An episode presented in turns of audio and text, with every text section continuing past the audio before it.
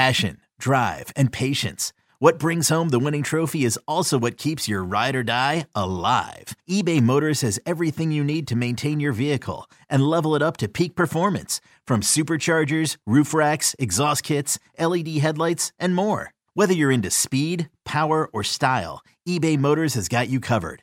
With over 122 million parts for your number one ride or die, you'll always find exactly what you're looking for. And with eBay Guaranteed Fit, your part is guaranteed to fit your ride every time or your money back. Because with eBay Motors, you're burning rubber, not cash. With all the parts you need at the prices you want, it's easy to turn your car into the MVP and bring home that win. Keep your ride or die alive at ebaymotors.com. Eligible items only. Exclusions apply.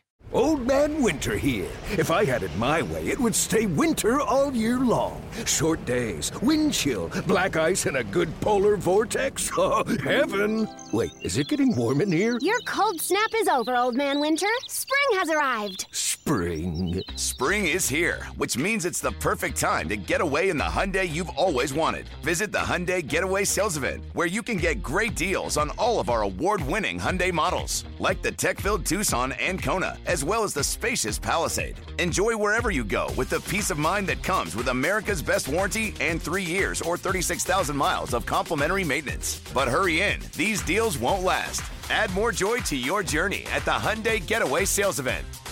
Now get 0% APR or up to 1500 bonus cash on the Hyundai Tucson. Now, during the Hyundai Getaway Sales Event. Offers end soon. Call 562 314 4603 for details.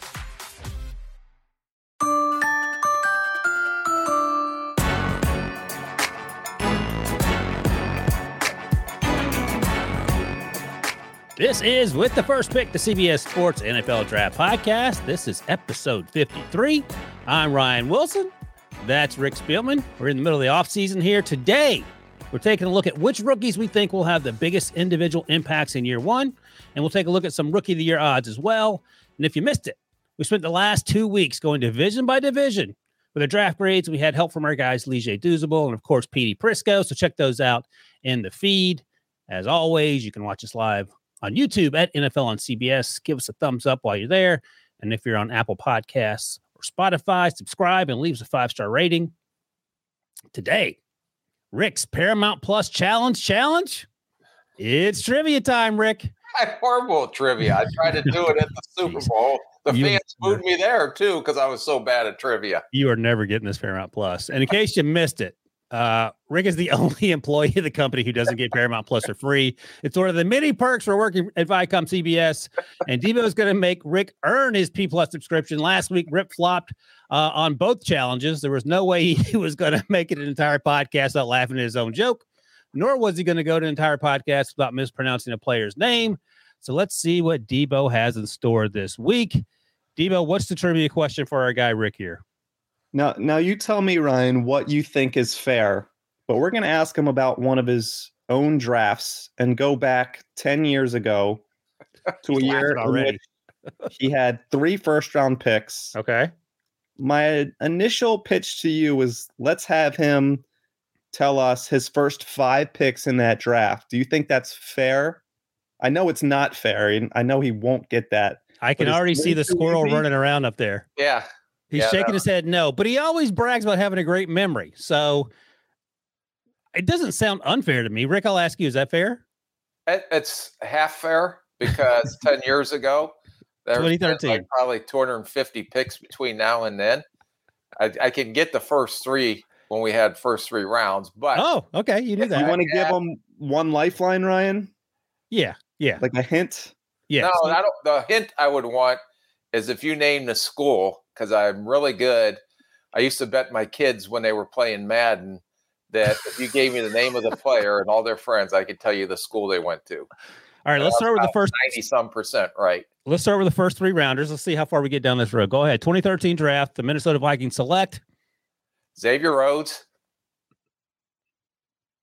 Sharrif Floyd, and the most bizarre first round pick we've ever made. I was at a press conference talking about Xavier Rhodes and Sharrif Floyd, and they pulled me off the podium because George Paton uh, the general manager of the Denver Broncos and Rob Brzezinski had a trade in the works with the New England Patriots. And uh, we ended up, I ran off the stage, went up there. we did a trade, end up taking uh, Cordarrelle Patterson, and then went back down and finished the press conference and announced that we just made another trade. All right, So- you're doing a lot of filibuster in there. So you, you got those three picks. And you actually, by the way, if you're listening and you want to hear more about the Cordarrelle Patterson, um, how the trade came down in his career in Minnesota, check it out on Rick's Picks, one of our first conversations with Rick back in the fall there. So that's three, Rick. Those are all your three first round picks. You want to you need a hint already, or you want to take your take your hand at it? Did I did, did I have a second round pick? You did not. Because I moved up to get Cordarrelle Patterson, where we moved up to get Cordarrelle. How about I give you the round? Would that help or not? no? The school helps. Yeah, but I don't want to give you the answer. What do you think, Debo? How far? How what, how big of the hint should be? We can give them one school. We can't give them both schools. Okay, so you have two picks left, and you want to use the school lifeline now, or you want to wait? Um, I'll use one. Let's save the last one towards the end of the show. Give me a lifeline to see if I can survive, or I'm going to be Okay, fair another. So another very show without Paramount Plus, and I keep missing uh, Scream and uh, Sylvester Stallone. Uh, That's right. And there you go. So this uh your next pick in the 2020 13 2013 draft, excuse me, after the three first rounders, this young man went to Penn State. Fine young man, I'm assuming. Fine young man went to Penn State. Ooh, Oh boy, this is going to be the two percent that he doesn't get off the. was he linebacker? I look, man, you get one. I gave you one lifeline, and that was it. And I am not cheating because I could take my phone right now, pull up stuff, but I have integrity and I will refuse to cheat. okay. He went to Penn State. Daryl Hodges. Uh, Debo, what what what'd you say? Hodges? That was smart. that was smart. Yeah, I'll give it to him, Debo. Gerald Hodges. You said Daryl, whatever. Gerald, Daryl, same difference. All right, so we'll wait to the end of the show and see if you can get the next and final, the, the fifth pick uh, that you made in that draft. That's good job. There you go, boy. You pulled that one out of your butt. Yeah, as soon as you said Penn State, uh, but it'll be this last one. I, I know it's going to be very difficult to get. yeah, you yeah, drafted yeah. Uh, two Penn State linebackers in that draft, though. I thought you might have said the other one. oh, oh, Oh, I know that. Uh, the the I know who it was. You don't, you don't. The Like, name. we, didn't, we didn't take hi- he wasn't the next pick after Hodges. No, No, no, he was no. later. Look yeah, he ended up going down to New Orleans and played at New Orleans for a little bit. Very good special team player. Okay. Psycho. Yeah, you have to be So seventh round, Penn State. He might in 2013. Was that when you were there, Debo? Oh yeah. Oh, so he knows this guy. They they was probably running with Debo. That was the problem. yeah. Hey Debo, sometime one of these shows you got to put up that uh, that mock draft that you did when you were like 12 years old that you wrote this weekend. He did write it this weekend because it was great. So Debo texted me and Rick over the weekend. His tw- he found his two, 2004 in pencil his mock draft that he did allegedly prior to the draft. He crushed every single pick. like yeah, that was- no, that's not. I, I'm going to question the integrity of that. by Don't you think if I did it after the draft, like I would have just made myself look 100% right? yeah, no, I thought no, I thought it was a bad draft. I thought it was a bad prediction. I mean, he got every almost. He had like 95 percent hit rate. Yeah, like okay, like he's going to do that at 12 years old. He can't even do that now. that was amazing. I, I was thinking like he was that good as a mock draft uh, sort of prognosticator 20 uh, at 12 years old, and now he gets stuck working with us. What, where did the things go wrong for him? That's my I'll, question. Yeah, I'll show that at the end of the show as well. Yeah, well, maybe he should be a co-host, and I should start producing this show. All right. I don't know about that. All right, let's get going here. So you have uh, 45 minutes or so to sneakily figure out who your fifth pick was and try to not let us know that you're texting your friends. Uh, we'll see how far you get before we, we catch you on that. Good job on the first four, though. You got Mr. Hodges. I'm not going to say you got his first name right, but I'll give you credit. So you're four out of five. One more to go, and P plus is in your future. All right, we're talking impact rookies, and um, so Debo put together some some notes here uh, about both offensive and defensive. And I was just looking at the uh, offensive list, and we'll go through these. You have three, and I have three on each side of the ball. But I Now, can you clarify that this is impact rookies, not who we think are going to win Rookie of the Year, correct? Yeah, so these are our impact rookies, and Debo will also give us the odds for some of the, the rookie of the year odds for these players that we're talking about and where they sort of stack up. If you look at the offensive players uh, over the last 20 years or so, almost all of them, I counted four, I think that's right, were not first round picks. The other 16 were. But on the defensive side of the ball, every single one of these guys was first round pick except for Shaq, Shaq Leonard in, in 2018, which I thought was interesting. So I, I think just me sort of making up stuff here. The takeaway is it depends on where you go as an offensive player. Like Anquan Boldin was a second round pick because he didn't run very well. He went to a, a team that had had only him to throw the ball to, and, and that probably helped. And he was actually probably undervalued. That probably helped. Defensively, it, you got to be able to make plays. And that's typically why those guys get drafted early and they have impacts early. And it's sort of sh- shows the in, in terms of the, the defensive rookie of the year. Last year was Sauce Gardner. Um, and last year offensively, oddly enough, his teammate Garrett Wilson. So, all right, Rick's picks. Why will they have a, nip, a big impact?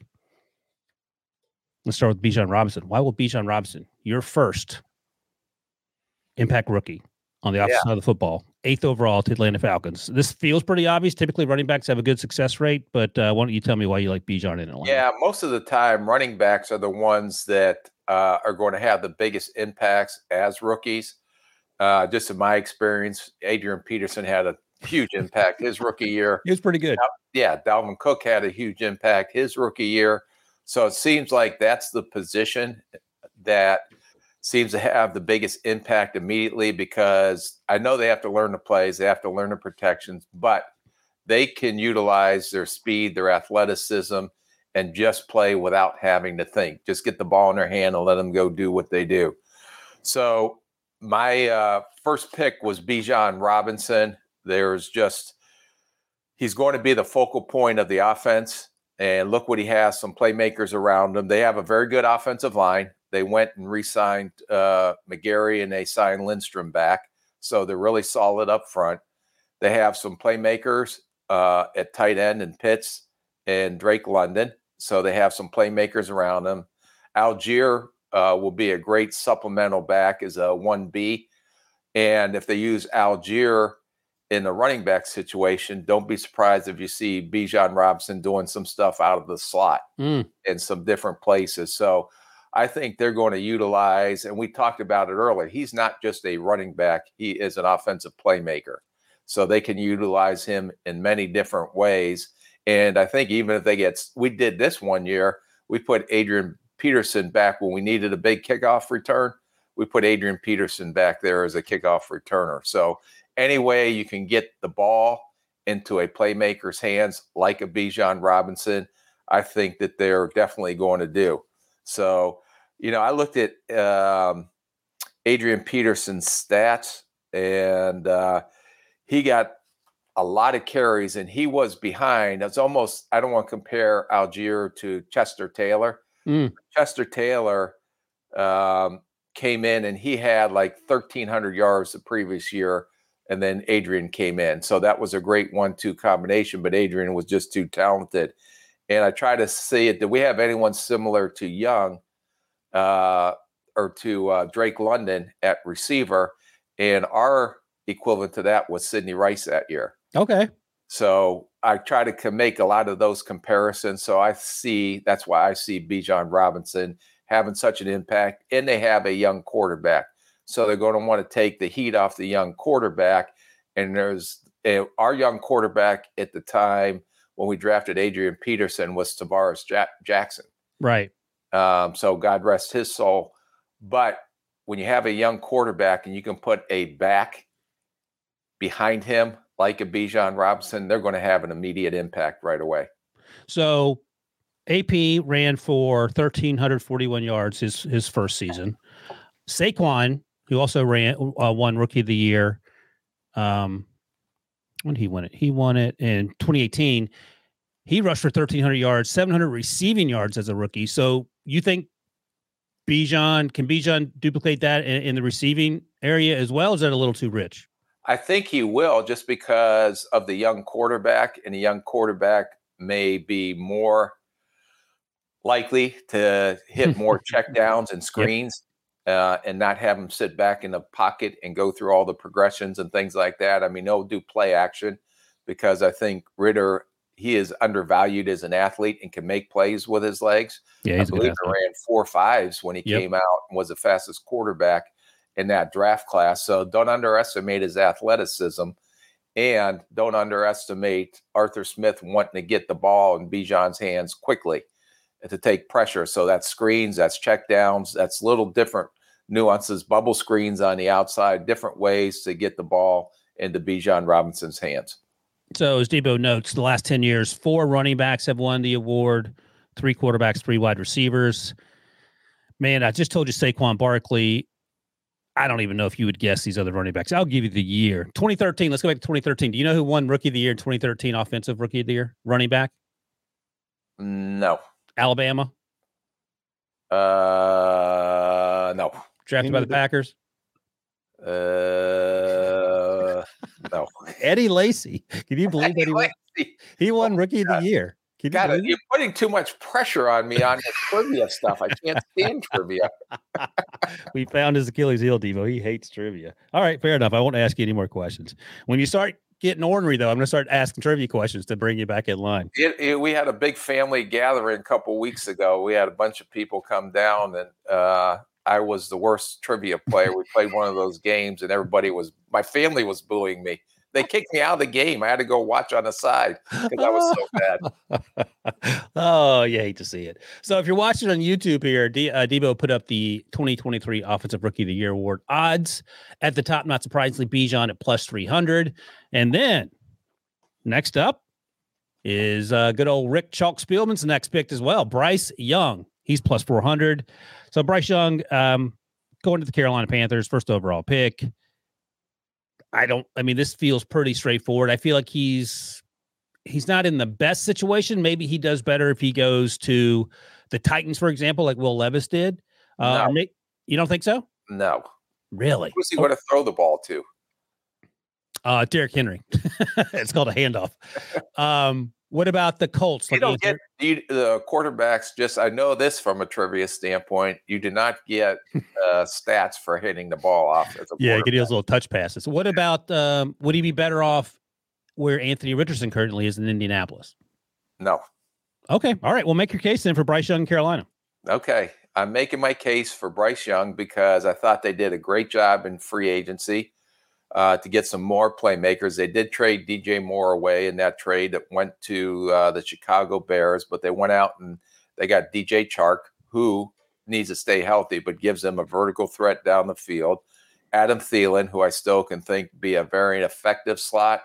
And with his experience and his knowledge, he is going to be a huge asset for a young quarterback. And then they go out and get to me one of the top slot receivers that may be more than that in Mingo uh, when they drafted him. So they put some playmakers around him. They went out and signed Miles uh, Sanders from Yep. Philly, you know, and Chuba Hubbard uh, also is an undervalued back that I think can do a lot of things for him. They got a very good offensive line up front. Um, they got a lot, so they are set for success for him. And then you look at the uh, coaching staff that they put around him. You got an offensive head coach in Frank Reich. You went out and signed Josh McCown as your quarterback coach. You got uh, Jim Caldwell, who's coming in as a senior assistant. So he's going to have a lot to say in that quarterback room as well. I look at it as similar to how Jacksonville set it up when Doug Pederson came down and all the people, Jim Bob Cooter and and uh, all Mc, uh, McCoy, all the coaches that they put around Trevor Lawrence to uh, have him have success, and you saw that especially in the second half of the year. So I think the way the coaching staff is set up, how many offensive, I don't want to call them experts, but areas of expertise in the quarterback position is set there, playmakers around them, solid defense. I think that's my case for why Bryce Young is going to have a big impact as a rookie. So it sounds like if you were starting a team from scratch, you would hire Frank Reich over Shane Steichen. Can I say that?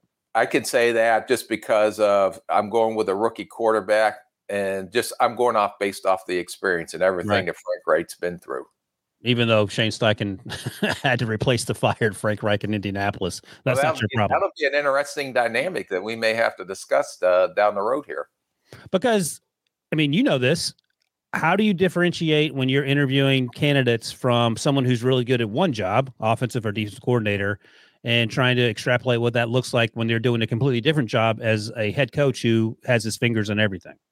Right. And that's the thing that you know Frank Reich has experience doing that and he's had success and he's been on a Super Bowl winning team in Philly. So he's worked under Doug Pederson. Steichen is the first time. I'm not saying I mean what he did with the Philly offense uh was was pretty they were pretty damn good last year. so but it's going to be his first time wearing the big hat Mhm. because now you got to worry about game management, uh, timeouts, uh, and all the other things that are going to come across your desk. You're not just worried about the offensive side of the ball. So that's an experience that you're going to have to grow into. Now, I think he's going to be a very successful head coach, but I know Frank Reich has already been around the block and has done a lot of that stuff. And the staff he built, including the defensive quarter coordinator that he brought in from Denver, uh, Ejiro, uh, they're going to be, I think, set set up for success. And Bryce Young, we didn't even talk about his abilities because you know how I felt about him coming out.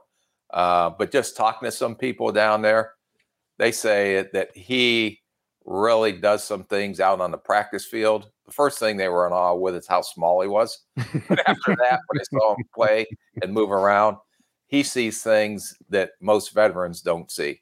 So, with all that and all those points that I made, I think there's no way that he does not have a impactful rookie year. Right. Um, I'll ask you this quickly. Were you surprised at all in general with how overwhelmed Nathaniel Hackett seemed last year? Really good coordinator, struggled in terms of the in-game management stuff. I I feel like that's something I don't know how you assess that in the sort of interview process.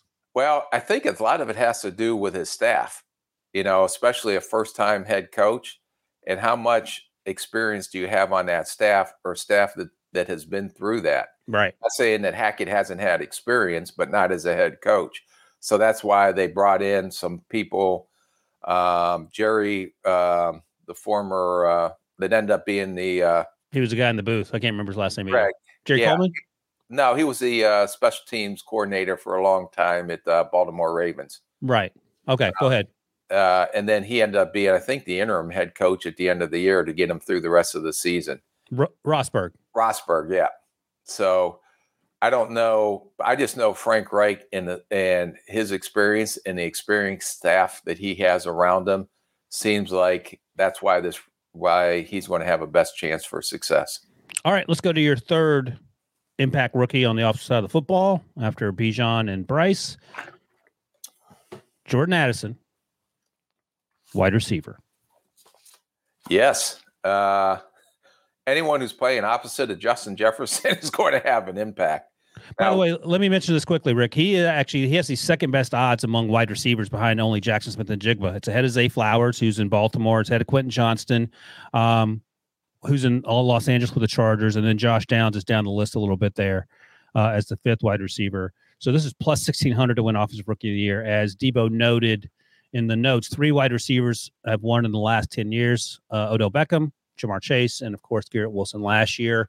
So uh, sell me on Kirk Cousins having another weapon in a post uh, Adam Thielen world.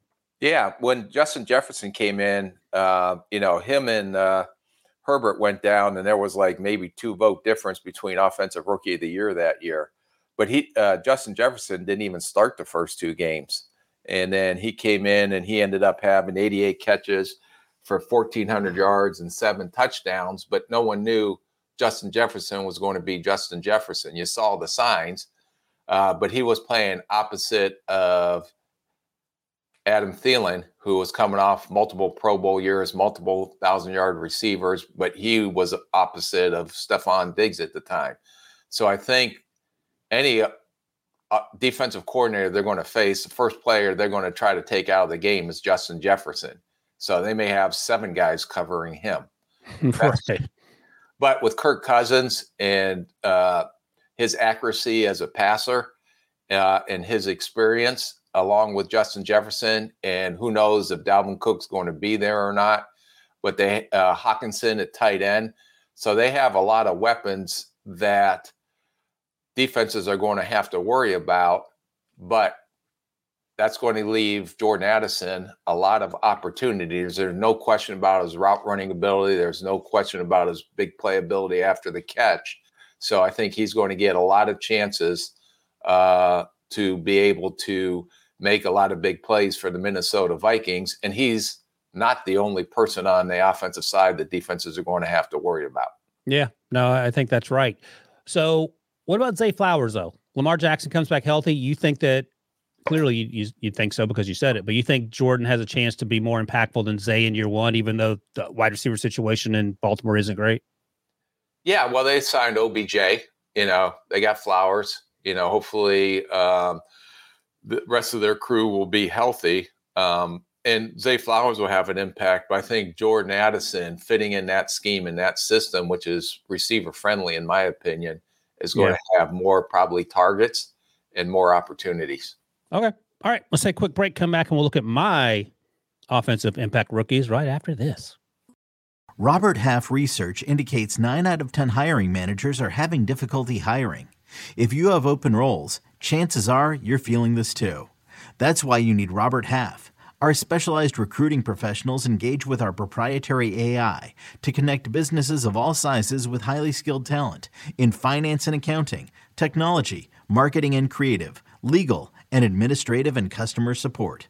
At Robert Half, we know talent. Visit RobertHalf.com today. Survivor 46 is here, and so is On Fire, the only official Survivor podcast. And we have a twist this season. The winner of Survivor 45, Dee Valladares, will be joining us every week. We're going behind the scenes of the biggest moments, the how and the why things happen, and the strategy and analysis you can only get from someone like me, a Survivor winner. Listen to On Fire, the official Survivor podcast, wherever you get your podcast. Wow, very intense. Fatal just, Attraction on Paramount Plus. I would love to see that. He's just trolling you right now, Debo, with the commercials. There was a commercial Paramount Plus or Fatal Attraction with Josh Jackson. I think that was Joshua Jackson. She wasn't playing around. No, so word to the wise. All right. By the way, before we get back to this thing quickly, CBS Sports Golazo Network flagship AM show streams live Monday to Friday at 7 a.m. Eastern with replays all morning. Hosts Susannah Collins, Charlie Davies, Nico Cantor, Alexis Guerreros, and reporter Jenny Chiu help fans get their day started with highlights, interviews, and the biggest soccer storylines. Find the Golazo Network for free on the CBS Sports app, also on Pluto, where I watch it sometimes. All right, Let's get to my impact rookies on the offense. Uh, I saw you pick take all the low hanging fruit, so I thought I'd mix it up a little bit here. And I'm taking uh, one of the biggest surprises in the first round, at least early on. Jahmyr Gibbs, running back out of Alabama, ended up going 12th overall, which was way higher than anyone on planet Earth and the, and the media anyway thought that he would go. Of course, he went to the Detroit Lions. He is fourth among all rookie offensive players uh, to win the award behind Bijan, Bryce, and, and CJ Stroud uh, who we'll talk about here in a second. So, I mean, you know better than I do this roster, Rick, but I, I like the idea in much the same reasons you like Bijan. Jahmyr's versatility is what makes him so sort of intriguing. D'Andre Swift's now gone. They moved on from him once they got Jahmyr. We know what he can do in the backfield. We know his ability to catch the ball. You saw it in the fall. We saw it at his pro day in person, which was uh, at times jaw dropping. I think he won't have as many opportunities as Bijan, even though there are a ton of playmakers in Atlanta. But I think he'll take advantage of those opportunities, uh, and that's why the odds are, are the, where they are. That's why he's fourth and not first, like Bijan. But I, I think he could be an impact player um, really early on in his rookie season. Yeah, no, I agree one hundred percent. And from the the reports I get out of Detroit, uh, reading the clips and uh, going through everything that uh, he's been uh, very impressive. I know they're only out in shorts right now, but his quickness, his speed, his ability to catch the ball. Um, he's not. He's going to be more than just a running back for him. I have a, a sneaking suspicion. Yeah, and um, by the way, we saw him in shorts at the pro day, and that that was impressive. So he doesn't necessarily have to put pads on to to get your attention. All right, next up, my guy, C.J. Stroud. And you know, we talked about him a lot in the draft process, and the more we talked to him in person, the more we liked him. And then, as often happens, late down the stretch before the draft, uh, silly stuff starts coming out about players. Some of it true, a lot of it not true. And you know, there was some thoughts that maybe he slips because he tested poorly on an S2 test or whatever. And then the guy who who invented S2 or runs the S2 testing service said, you know, not all these scores are even accurate that you're reading about. At the end of the day, the Texans drafted him. And you had said in the weeks leading up to the draft, you can't have two first round picks, desperately need a quarterback and come out of this draft without a quarterback. So they got CJ. Now, CJ isn't in as good a position as Bryce. And you talked about that before the break. I think he's not in as good a position as even Anthony Richardson I don't look, I don't know how much of that is going to have to do with the fact that Shane Steichen's an offensive coach. Um, he comes from an offensive background. He's the new head coach in Indianapolis, and that'll help Anthony Richardson. Whereas DeMeco Ryans is a defensive guy, had great success in San Francisco. Um, he has Bobby Slowik with him, so maybe that offsets some of those concerns. But I, I think DeMeco Ryans, more than anything, is going to be a good leader and get this team back on track. Uh, I love the the opportunity for CJ to have a chance to compete. They have Dameon Pierce in the backfield, had a great season last year. The wide receivers are still a, a huge question mark. They have Nico Collins. They have John Metchie, who who uh, overcame cancer last year. I, I, think he's fully in remission and he's back working out. They have Robert Woods.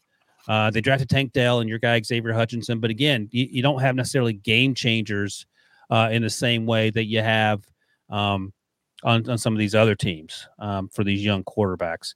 Uh, tight end Dalton Schultz, so that maybe that ends up being his, his main lean on weapon. They drafted center Juice Scruggs to help um, keep him upright. I think the offensive line could be surprisingly better than many of us thought.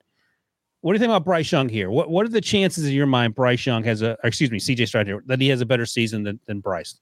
Uh, I, I would say not, in my opinion. Um, the other thing you have to take into consideration, uh, Bobby Slowik, who – the offensive coordinator is one of those young upcoming risers through the coaching ranks. But right. this is going to be the first time he's an offensive coordinator too. So you have that going for you as well. So he's going to be learning on the move as well as the head coach um, and uh, and the quarterback. So they have a lot of new, a lot of first timers. So I think that he'll have some success, but I, I don't see him having the same success as Bryce Young and the way he is set up. No, that that's fair. And the thing, Bryce took a ton of hits last year. One of the things, the, the sort of the knocks against CJ, and it's not his fault, is that he played with a bunch of bunch of offensive linemen who were all drafted, most of them drafted pretty high, and he didn't take a lot of hits. That's going to change pretty quickly in Houston, just because the Texans aren't a good football team. And while I said their offensive line might be better, I don't know if it's going to be that much better than what he had at Ohio State uh, over the course of his two years there. So I liked CJ a lot. I'm glad we had a chance to talk to him a few times and he came across um, like a leader, but I think he's going to be tested early on. That's it. Good luck to him. I hope he uh, does well and I hope I look like a smart guy. All right. I mentioned this guy earlier when you were talking about Jordan Addison. My guy, Zay Flowers. Oh my God, you're justifying everything you're trying. Uh, that's not as good as mine, but that's fine. You're, well, you got your pick. Justify you got, everything. You got your picks in first, so I had to pick from the scratch? Because I'm an experienced, or I'm, a, uh, I would say, a thoughtful employee. That when Debo says something, and being the supporting actor that I am on this show, uh-huh. yeah, um, that I wanted to get them in because I knew Debo was going to have a very long weekend, and uh, I wanted to make sure that he was set. You're also incredibly modest, so that, those are two points for you. Let me pat myself on the back again. yeah, don't hurt yourself. Don't pull your shoulder out. Uh, yeah, so Zay Flowers, we talked about him a moment ago. Uh, you had Jordan Addison as your guy, and if you're looking here, this is when we had those run on those back to back to back uh, to back wide receivers starting at pick 20 with Jack Smith-Njigba to Seattle. Then Quentin Johnson went to the Chargers, followed by Zay Flowers to the Ravens, and then Jordan Addison um, to uh, the Vikings. And interestingly enough, Justin Jefferson was the last of those five wide receivers to go off the board a few years ago. He ended up being the best. Jordan Addison goes last. That's who Rick's like Rick likes here. Uh, we'll see what happens, but I went with Zay in part because Lamar's coming back. That's great. Lamar will be healthy. That's great. Um, Eric DeCosta, the general manager, made some comments at the, at the combine that made Rashod Bateman, their former first round pick, wide receiver out of Minnesota, not very happy. And he basically said, uh, DeCosta, that they needed to get better wide receiver. And you look, man, Rashod Bateman's fine to be angry about that, but they do need to get better at wide receiver. He struggled with injuries. Odell Beckham's coming off the ACL, his second ACL. Uh, so he'll add some depth there. I don't think he'll be the player he once was. They signed Nelson Agholor. Um, they obviously have Mark Andrews at tight end. Isaiah Likely's their other tight end. They have Charlie Kolar. I forgot they drafted him a few years ago as well. So they, I mean, they're going deep on the tight ends. And then, of course, Zay Flowers. So Zay Flowers provides some return ability too. That doesn't factor in, I don't think, to the offensive rookie of the year. I mean, he could have 25 uh, punt returns. That's not going to get you offensive rookie of the year, but I think he has an opportunity uh, to, to do some things for for Lamar. And you know, I know you think he's slide only, but he can move around a little bit and and and provide some some versatility there. And I said it before, like in, in the weeks leading up to the draft, when you watch him when he's at his best, he has some little Antonio Brown in him. He's not as big as Antonio Brown. He's probably a little faster, straight line, um, but obviously not the route runner yet. But but I like this fit. I think this fit is actually better uh, than than say Quentin Johnson, for example, who he's not a one trick pony. I, I, think you need some elusivity on the underneath routes and let Lamar get you the ball, and, and then you do your thing. Okay, what's that word? Elusivity. Okay, uh, uh I'll have to work on that. Elusive. Next break. and don't don't forget now Todd Monken's coming in as the new oh, offensive yep. coordinator, which will make a difference too. I think Greg Roman did a great job, but he was they were more run oriented, uh, uh, and I think Monken's going to make a difference in the uh, the passing game. All right, let me ask you this: You have Jordan Addison, obviously, as your guy of these receivers still on the board. Who do you think has the second best rookie season. Jaxon Smith-Njigba in Seattle, Zay Flowers, as I mentioned, in Baltimore, Quentin Johnson for the Chargers. Mm. I'm going to say Jaxon Smith-Njigba. Okay. My Even though Geno Smith. they got Lockett and they got uh, Metcalf. So I'm going to go with Jaxon Smith-Njigba. Hey, Debo, are we allowed to make bets, like dollar bets at the end of the year that my guy will be more productive than Ryan's guy? Yeah, yeah. Yeah, let's let's do it. Let's have some in season one dollar bets. Ryan can try to reclaim the championship belt. So what's That's the bet? We're doing odds this year. Way, Rick. Huh? I'm betting a dollar that I think we have to put very like defined metrics on it because yeah. we don't need this gray area of who's more productive. It's just straight yeah more yards, more reception. We have to define it. I agree. So what what is your bet? More everything.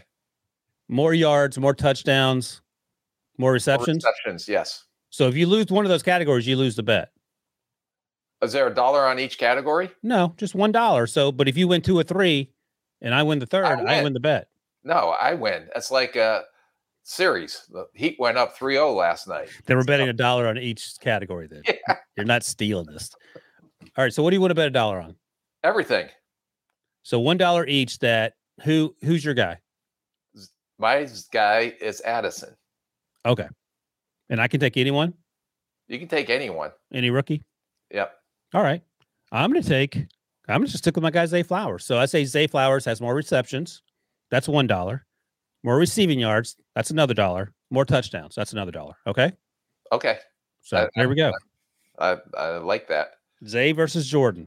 I told First Ryan he has to stand up for himself this this next round of one dollar bets. He didn't stand up for himself. I know. I oh, got steamrolled.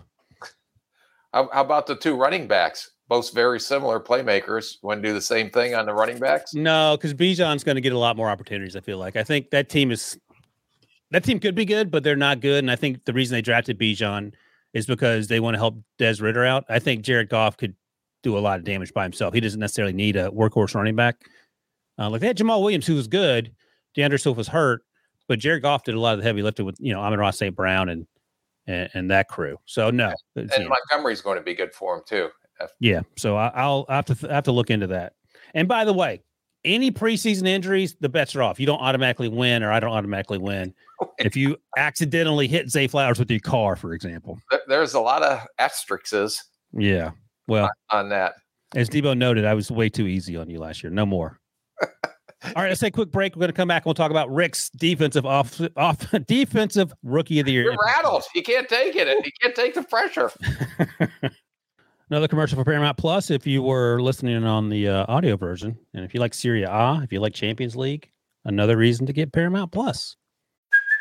Hey, it's Kaley Cuoco for Priceline. Ready to go to your happy place for a happy price? Well, why didn't you say so? Just download the Priceline app right now and save up to 60% on hotels. So, whether it's Cousin Kevin's Kazoo concert in Kansas City, go Kevin, or Becky's Bachelorette Bash in Bermuda, you never have to miss a trip ever again. So, download the Priceline app today. Your savings are waiting. Go to your happy place for a happy price.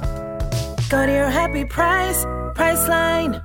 If you want to win your fantasy football league, it starts right now. The offseason is the best time to get ahead of the competition. We'll help you win your league on the Fantasy Football Today podcast, part of CBS Sports Podcast Network. Fantasy Football Today has three episodes every week following the latest news, giving you early rankings, early sleepers, breakouts, and busts. So if you're a dedicated fantasy football manager, check out the most dedicated podcast, Fantasy Football Today. Download and follow on Apple Podcasts, Spotify, and anywhere podcasts are found. By the way, Rick, if this whole podcast thing doesn't work out with you and me, I'm going to try to get on to the uh, the Serie A crew. Those guys go to Milan every other week to cover the game. What's a crew? Is that on Paramount Plus? Serie A, the uh, Italian soccer league. You Oh. Serie A. No, I know. I'm more. I'm Premier all the way. Congrats to Man City for winning the Premier League championship. And Yeah. I'm looking forward to seeing, besides Southampton, I believe, uh, who else is going to get relegated down. I think Leeds is in trouble. Uh, I haven't seen the most recent updated table, but that's not good news because they have a couple Americans on that team that uh, need to be playing in the cha- in the Premier League. But um, since that's on NBC, we shouldn't talk about that. But Okay. you went there. Here we go. You wonder why you don't have Paramount Plus. All right, let's talk defense. Your if I had. Paramount Plus, then I'd be more in tune to what's on that. Although I do, I do watch the uh, some of the uh, soccer stuff on. I think I'd get Paramount. Do I get Paramount Debo with my CBS and one of those streaming services that I have? But I don't get Paramount Plus. No, there's only Paramount Plus. Oh, there is. You can watch soccer on the Golazo Network. Sometimes there's some re- some replays there. I watch it on CBS Sports Network. You can do Would that be- too. Some, It would be real funny if this entire time Rick actually did have Paramount Plus and just didn't realize it. he didn't see the plus. He said, "I just have Paramount. I don't have the plus." Um. All right, Rick. Let's talk about these defensive players here. I went with the other first round pick on my offensive picks with Jahmyr Gibbs. You're going with the second first round pick the Lions made, linebacker out of Iowa, Jack Campbell. Ended up being the first linebacker taken. We didn't start talking about him until a little later in the process. It was all about Drew Sanders, who ended up going in the third round to the Broncos. But Jack Campbell feels like a Dan Campbell type of player. And uh, why do you like him as one of your favorites to to have an impact season? I think they're going to be better up front defensively. They went out and they were aggressive to you know, look at their secondary now that they have Mm. Cam Sutton, uh, Gardner Johnson that they ended up signing. Um, so they were aggressive improving that defensive side of the ball. But the reason I say Dan Campbell or Dan Campbell, Jack Campbell, um, is because of his instincts. And usually, linebackers that are very instinctive and smart have the best chance of making the most plays. Uh, and he checked all those boxes for me. Now he's got to learn a new system, but once he gets comfortable and does not have to think, there's no question that he'll he'll come downhill. He's a very solid tackler, both in line and in the open field. He can uh, be effective in coverage, and he's not one of the small linebackers, these athletic runaround guys. Yeah. This guy is 6'5, 250, but moves athletic for his size. So I think he'll have a big impact on defense, and especially as he becomes the leader of that defense, which he'll grow into. And once he becomes comfortable with the scheme and he can just go out and play, make the calls, and don't doesn't have to think, uh, I think he's going to have a major impact on the on the defensive side for them. I think you're moving the line, Rick, because it was plus twenty two hundred. Now it's plus fifteen hundred for Jack Campbell to be defensive rookie of the year. That's that's interesting. Uh, that team also has Aidan Hutchinson. They also have um, Malcolm Rodriguez, who somehow was a day three pick. He was a really good player for them last year. This defense suddenly looks pretty pretty menacing, and um, not to mention how good the offense is. So that's going to be something um, worth watching. Your next player, Jalen Carter. Yes. Who arguably could have been the first overall pick if we were just going solely on on talent. Um, there's some off-field concerns that that saw him drop a little bit, and he is at plus 500 to win Defensive Rookie of the Year. That's tied for first with Will Anderson. Uh, no surprise there. Um, tell me about Jalen Carter and, and, how he fits in um, in the NFL. Yeah, I think he's going to. He he went to the right team. I think that's the right culture for him to go to. Um, look at their defense; they were able to to keep uh, both corners and Slay and Bradberry.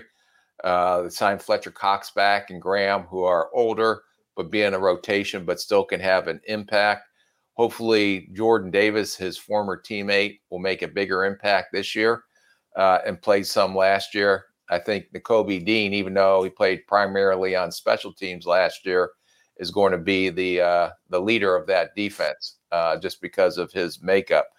And I think, just like we talked about with some of the offensive guys, I don't think that teams are going to be like just totally focused like they are on Aaron Donald. That hey, we got to take him out of the game. They got to take Haason Reddick out of the game. Mm-hmm. They got some other guys that they have to worry about up front that Jalen Carter is not going to be the focal point of offenses until he starts making plays. So I think he's going to be making an immediate impact because when you watch him on tape, take out the stuff that happened during the pre-draft process. Uh, but if you just watch him on tape, he was not maybe the most dominant defensive player, but could be the most dominant overall player in this year's draft. And I think going into that environment with that culture and veteran leadership, that that's going to be a huge plus for him. Right, and that leadership is going to be critical. Uh, Aaron Donald had nine sacks as a rookie. How far down that road, stats wise, does Jalen Carter need to get before he gets into rookie of the year conversation? I think he's got to get close to double digit sacks from ooh, the inside. Ooh, wow. Okay. All right. So last year, Sauce Gardner won it on the defense side of the ball. The year before that, it was Micah Parsons. And um, funny little side note here: the last ten years, we've had four defensive ends, three corners, one defensive tackle, one linebacker, and as Debo notes, one Micah Parsons. So um, Micah Parsons makes sense, but he plays everywhere. So it, it, there, it, you know, there's been not very many defensive tackles over the last 20 years. Aaron, Aaron Donald was one. The year before that, interestingly enough, Sheldon Richardson, um, but not a lot. And Ndamukong Suh a few years prior to that, not a lot recently. So here we go. Eagles had four players with double digit sacks last year. Debo couldn't wait to tell us that stat. So there's a chance. Jalen Carter keeps hope alive there and makes it happen. All right. Next up, your guy. I mean, this is a layup. I want to take this guy. So that's my number one guy, but you stole him because, again, you responded to the email earlier. Emmanuel Forbes, cornerback, Mississippi State, ended up going to Washington. I think he had something like 4,000 interceptions between high school and college turnovers translate as you move up levels.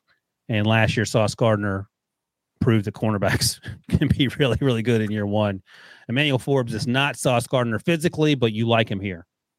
Yeah, and just look at the impact, and even Woolen out in uh, who was a fourth round pick out with the San Francisco or with the uh, Seattle Seahawks. I think a corner can have a major impact. He's unique now. I understand everybody's concerned about the 166 pounds that he weighs. But when I watched him and they needed a corner, so you know he's going to be out on the field right away. And I'm sure he's going to get a lot of targets his way initially. Um, then he's going to get tested.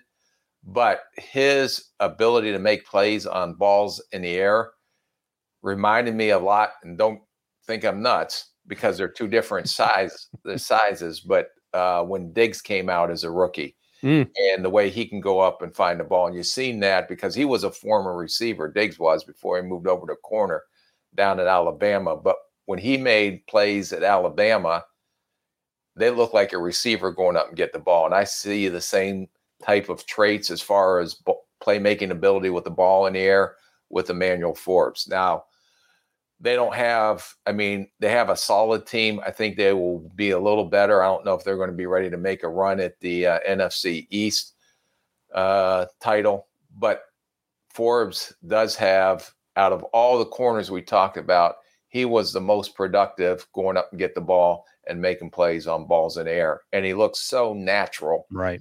Uh, catching the ball Uh, not like a DB. Almost looks like a receiver when he goes up and gets the ball. Yeah, six pick sixes in his career. He's plus fifteen hundred to win defensive rookie of the year. Last time I looked at the odds there, that's third favorite among cornerbacks behind Devon Witherspoon, who was drafted by um, Seattle.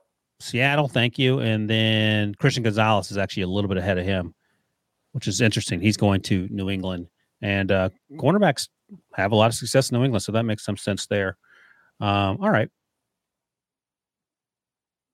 let's go to my guys.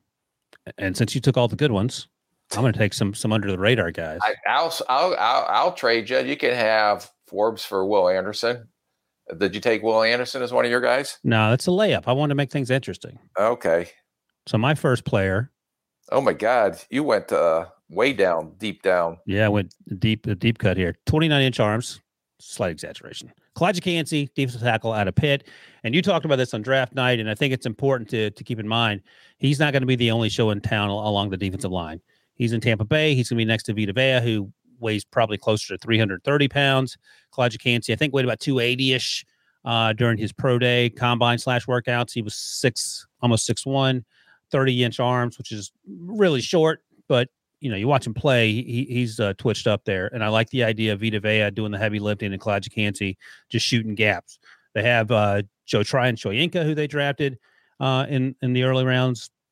I think a first round pick a few years ago, Logan Hall, who I think was the first pick of the second round a few years ago. So they have some guys on the defensive line. Um, we know what they have with uh, Lavonte David, who's been there forever. Uh, Devin White's still there. They got Shaquille Barrett. Um, the, the defense, uh, the secondary is still pretty good, even though they lost some players. Antoine Winfield Jr., who Rick, you know quite well from high school. Uh, so, what do you think about my theory that Sixth grade. huh? So from sixth grade, him and my son Oh, played together sixth in the grade. sixth Wow. grade. And Antoine Winfield Sr. played for you. Is that right? Yes. Yeah. Yeah. Okay. So, what do you think about my theory based on your sort of theory that Calijah Kancey can just sort of ride the ride in the wake of Vita Vea and make plays that way? I I I can see your logic, although it, I don't agree with your logic all the time. Yeah. Um, but it's how much is he going to play? Um, uh, you know, they have to use him the way, the right way, to fit his skill set, which is upfield penetrator. Because if they're going to have him sit there and try to hold the point versus combos and double teams, especially down in that heat, that's going to wear him out. That's true. So I th- I see him having an impact as an inline pass rusher. I see him rotating in and out maybe a little bit more because you want to keep him fresh to get pressure on the quarterback, which that's what his trade is. But if you're going to sit there and say I'm going to play him, you know, 70 snaps, 60 snaps a game, he's going to wear down and wear down through the season. So I think they have to have a defensive line rotation.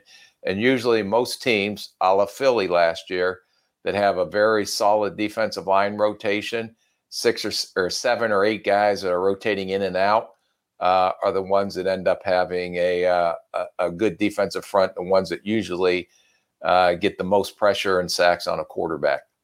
Yeah, but that's sort of what Jalen Carter's going to have to do in Philly, right? They're going to be that defensive line rotation. Yeah, he'll be in that defensive line rotation, but he's about he's he's bigger, plays bigger than Kancey does. fair, fair enough. All right, my next guy, Felix Anudike-Uzomah, the guy you were on back in the fall, and he ended up going to the first round. And we rarely talked about him um, throughout the process as being a first round pick. I liked him. I, I didn't love him. You thought he needed to. He played out of position at Kansas State. I get that. I like him in Kansas City because I like the evolution of George Karlaftis. I didn't love George Karlaftis coming out, but he's just scratching the surface. They knew how to use him in Kansas City, and I think he'll have that opportunity um, to be used properly, get the most out of him, and I think he has a chance to be a pretty good player. Yeah, he- he'll he'll replace Frank Clark's role, uh, who had a pretty big impact on him while he was there. Yeah, and um, finally, and you need to fill for about ninety seconds. Got I got to run upstairs and let the puppy out. He's barking. I think it- he's going to do something in the house if you if I don't go get him real quick. So I'm going to mention my guy Nick Herbig, and you tell me why he has an opportunity to be a, a pretty good player in, in Pittsburgh, whether it's outside or inside, because I I love the way he played at Wisconsin. So if I'm not back, Debo's got to take up the mantle, but you, you can filibuster. So filibuster. oh my God, he's leaving again during the middle of the show. It's a my dog's in a my dog. My puppy's gonna go number one or number two in the house. I got to run up real quick. Just talk about Nick Herbig. I got stuff to clean that up. You know, uh, Herbig, go ahead, go do your puppy thing. Real, or are you going to do the show first? Debo, is he muted? No, we can hear him. What I'm going to tell you about Herbig is he is one of the best collegiate football players that I watched. Uh, they used him on the outside.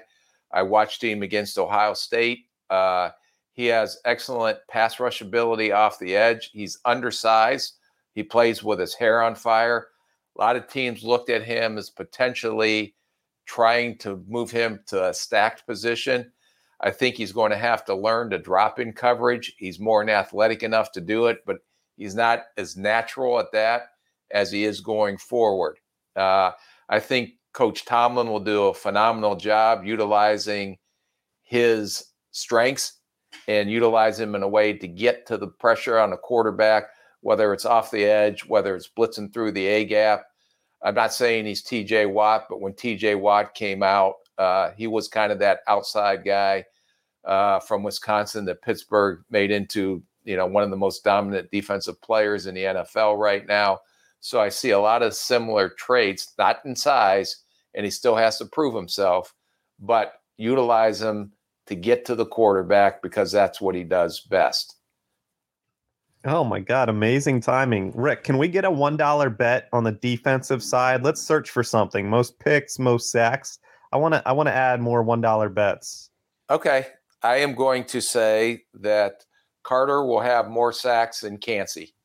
Oh, stop it. I'm back by the way. Oh, you are? Uh, the show was going very smooth while you were gone. Yeah, sorry, I had a the dog usually naps at this time, so I, I, thought he'd be good. And he's up there yelling and screaming. I didn't feel like him messing up the house, and then I have to deal with all, all that.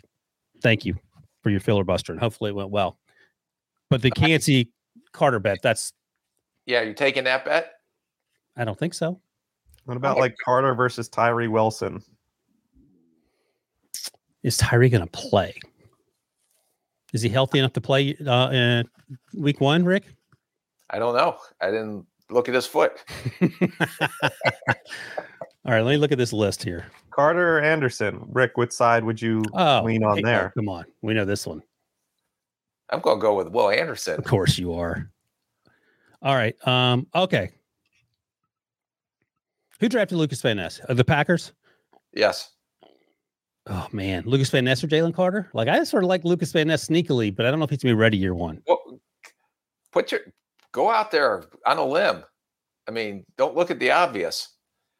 You're taking the obvious. You're taking Jalen Carter. He's number one. Well, I'll just say, like Rick said, Jalen Carter potentially double digit sacks. The the winning pass rushers over the past ten years, as you know, pass rushers. Uh, Micah Parsons, 13, which is the highest on the list. Chase Young, seven and a half. Nick Bosa, nine. Shaq Leonard, seven. Joey Bosa, 10 and a half. Aaron Donald, nine. So that's that's already a high number to peg on on Jalen Carter if we think Anderson will exceed that. Yeah. So how about this? Yeah, but they play different positions. The only one that plays inside was Aaron Donald. So I'm saying that Jalen Carter from the inside will have more sacks than you said Elijah. No, that's um, I that's just a huge. That's still like a, a very big number. So to say Anderson of, of the list of the past ten winners will will be, you know, according to Rick, either second or first on this list. You want you don't want to know why I like I think Will Anderson will have close to double digit sacks. I did some research on it because I thought I left a layup for Ryan and he didn't bite. So Mm-mm, I didn't bite. I like shooting threes. Right. Bosa had nine sacks, right? Mm-hmm.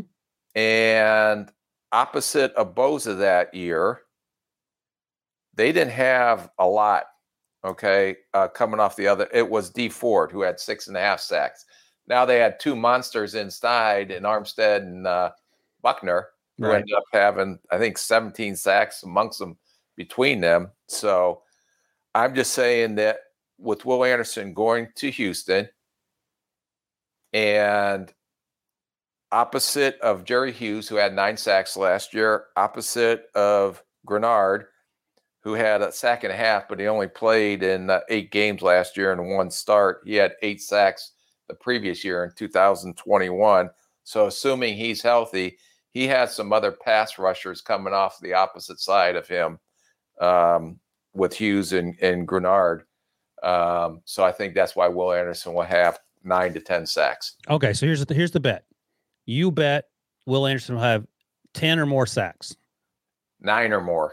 No, you got to take ten. Nine and a half. How about that? nine sacks. I'm, I'm just taking nine Oh, sacks. see, this is how he wins these bets, Debo. He he, he lowballs you and then That's not your arm. low ball. Nine sacks is a lot of sacks for a rookie. Bosa had nine sacks. I'm going to say he's going to match Bosa's sack total. Wh- which side do you like, Debo, for Will Anderson nine? I mean, generally, I do agree that these totals should be set at a half number versus a whole number. It just makes it makes it a whole lot cleaner.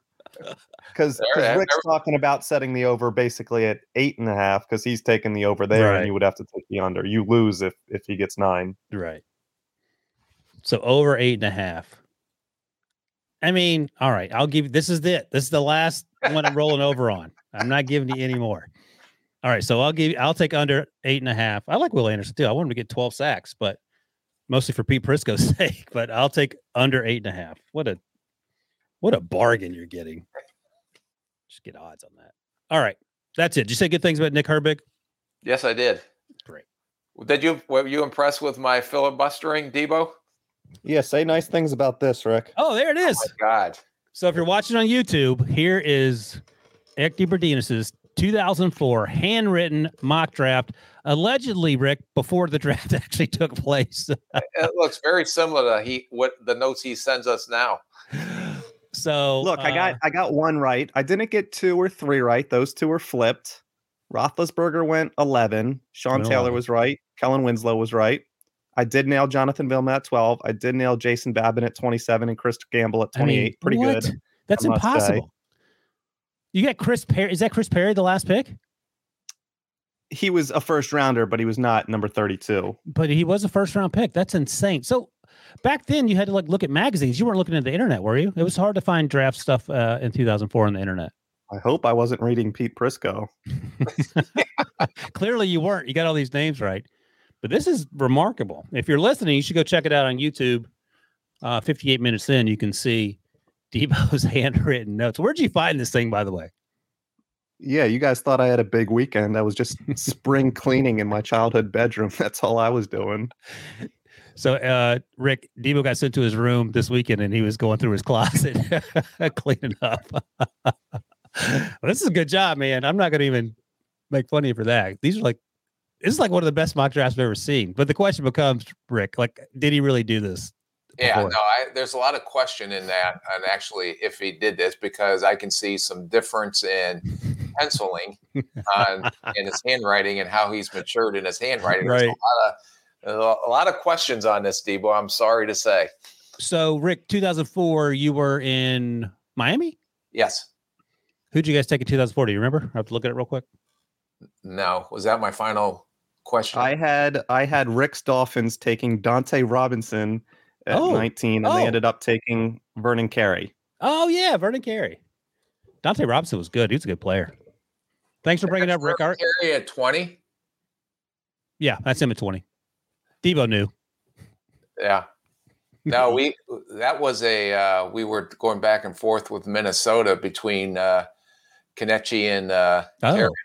and so we would have taken either one, and uh, so we flipped with uh, Minnesota, I believe, that year, and uh, end up with Carey, who ended up being a pretty good uh, player. If you had Debo on staff as a 12 year old, you would have taken Dunta Robinson, who had a really good career. He wasn't available then. Yeah, but Debo would have had to trade up as a 12 year old. He knew what, what was up. All right, Rick, I'm glad you brought it up. You got to answer question five to get your free Paramount Plus subscription. You've gotten four of the picks right. Half right. I'll give you Hodges, he gave me. It's So- Gerald Hodges, not Daryl Hodges. Fair enough. I'll give you that. So this is 2013. And Debo, if you want to give him whatever you think is a suitable hint for this next selection here. Who comes next? Rick, he's a fifth rounder. He was pick 155. Here's the thing, Debo. I think if you give him the school, he might be confused because there's another name that went to that same school. I'll keep giving him some stats. I don't want to give him the school. He played until 2017. He played 69 career games. I just I, I want to. We gave one school. He'll never get this. You're never getting Paramount Plus. I'm never going to get Paramount Plus. It's it's just a dream of mine.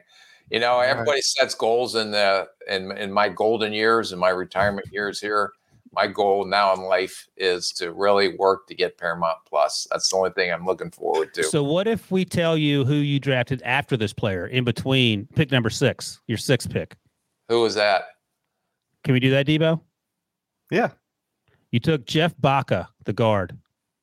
Ah, no help. UCLA, correct? He went to UCLA. I gave you a Yes. hint earlier, so maybe that helped. I, I know the schools. I do know the schools. I just gave you a hint earlier about the school. All right. Better luck on Thursday. Scroll up, Debo. Let him see. Are you going All to right, guess I didn't first? get it today. I'm sorry. I am really going to work hard to get it Thursday. I can't go the whole summer without Paramount Plus. Do you want to make a guess just to throw one out there? I, if you give me the school, I've already lost, but give me the school. Okay, UCLA. Ooh, This is a curveball. This is like a this is a trick question. was he a safety? No. UCLA. George Paton, man, did he have an influence on those second take guys?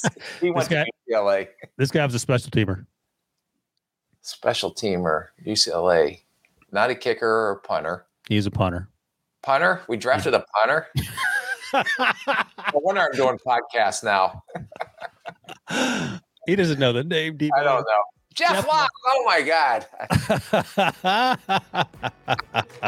oh man, Debo gave it gave it to you on that one. There's old Jeff.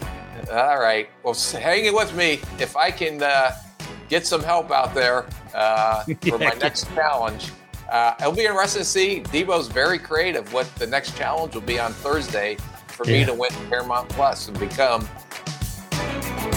part of the CBS family. That I'm the only one without Paramount Plus that works for CBS. I think the next question we'll have Jeff Locke actually come on and ask it. That would be that would be awesome. All right. That's it. That's a wrap on episode 53. Remember, give us a thumbs up if you're watching on YouTube and subscribe to the podcast. Leave a five star review. Thanks as always to my guy Rick. Maybe next time on the Paramount Plus. Thanks to Debo for producing, and thanks to all you guys for watching.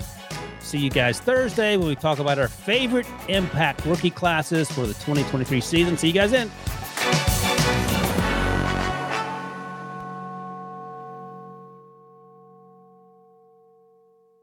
Now streaming on Paramount Plus. Gather your besties. We are very exclusive. And get ready Mom, go make snacks. For sure, Regina. Yeah. for the movie that hits like a bus. In a good way. No one died. Mean Girls. Rated PG 13. Now streaming on Paramount Plus.